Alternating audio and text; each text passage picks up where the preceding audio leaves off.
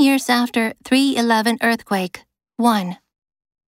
VOA's White House bureau chief, Steve Herman, a decade ago this week, quickly made his way from Seoul to catch the last commercial flight into Fukushima Prefecture, Japan, to cover a catastrophe that was becoming more serious by the hour. A magnitude 9.0 earthquake triggered a tsunami that destroyed a nuclear power plant, unleashing a radioactive crisis. The scope of one half of the disaster was apparent and appalling. Entire communities washed out to sea in a tsunami triggered by a huge earthquake. The other half of the tragedy was invisible and potentially more calamitous. Nuclear radiation escaping from reactors of a crippled power plant swamped by a pair of towering waves.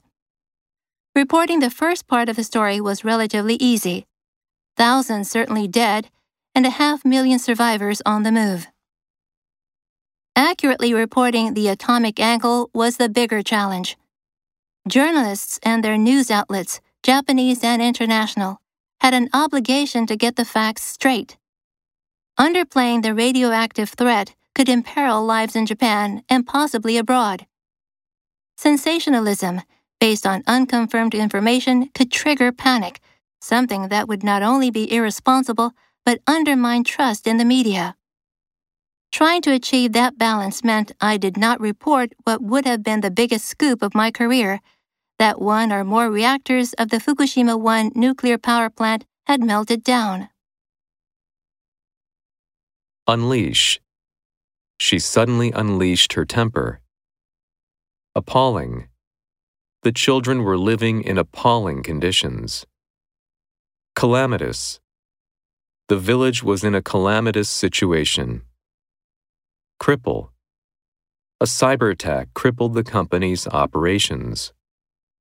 Swamp. He was swamped with questions. On the move. She's constantly on the move. Get straight. Let me get this straight. Underplay. Underplay the problem. Imperil. The new law could imperil free speech.